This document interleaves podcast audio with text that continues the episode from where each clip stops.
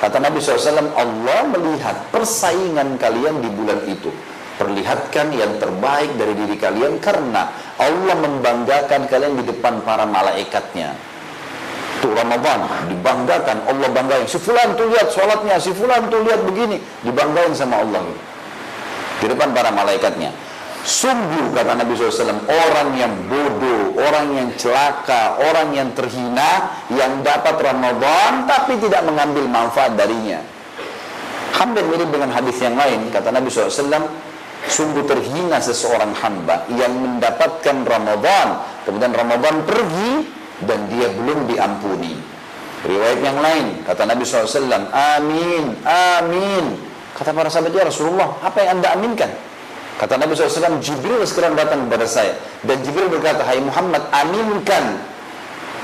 Siapa pun di antara umatmu yang mendapatkan kedua orang tuanya masih hidup.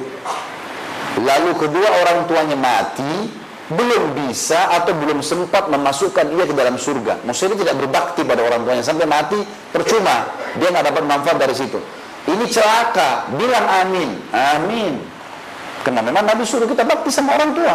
Berarti orang yang tidak mau berbagi sama orang tua, tinggal layani minumnya, layani makannya, telepon, butuh kebutuhannya, kita masuk surga. Enak sekali kan?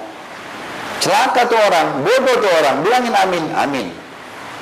Lalu kata Jibril, Hai Muhammad, aminkan juga siapa pun di antara umatmu yang mendapatkan Ramadan, lalu Ramadan itu pergi dan dia tidak diampuni sama Allah. Gak ada ibadahnya. Orang puasa dia sendiri nggak puasa. Orang disebut terawih dia ngobrol sama teman-temannya. Orang lagi ngaji dia malah dengar musik sana sini. Jauh sekali. Aminkan orang ini celaka. Kata Nabi SAW, amin. Semua orang jadi baik pada saat itu terus kita nggak baik, kapan mau baik coba? Kalau Ramadan aja orang semua puasa kita nggak puasa, lu kapan mau puasa kira-kira?